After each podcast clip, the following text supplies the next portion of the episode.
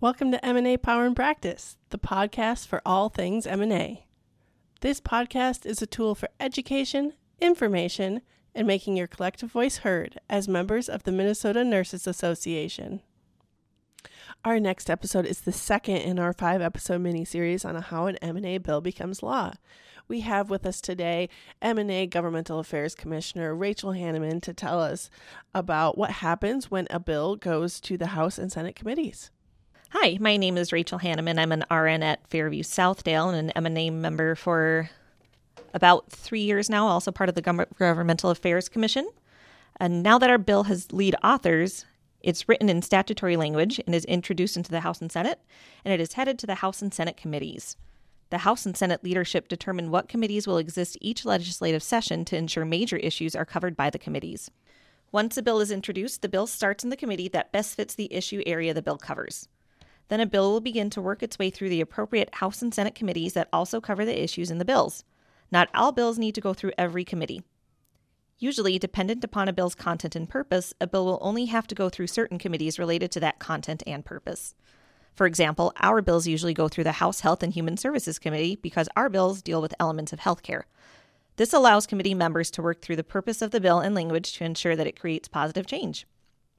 Committees are made up of legislators with expertise and experience in the subject matter relevant to that committee. Each committee has representatives from each political party, with the majority party having the majority of members who will vet a bill and hear from stakeholders and members of the public. MNA legislation often goes through the labor committees as they cover workers and union issues.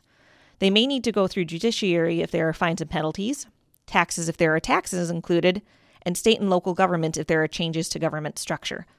Bills that handle health insurance issues are within the jurisdiction of the Commerce and Consumer Protection Committee. A bill may also need to stop in the House Ways and Means Committee or the Senate Finance Committee if the bill will create a large fiscal impact to the state budget. There are also committees that focus on agriculture, broadband and rural development, capital investment, elections, education, energy and the environment, housing, jobs and economic development, and transportation. When a bill is in a committee, it can now be changed in different ways through amendments that delete, change, or add new language to the bill. Advocates for a bill may see both positive and negative changes to their bill, and these changes can drastically impact the way the legislation functions if passed.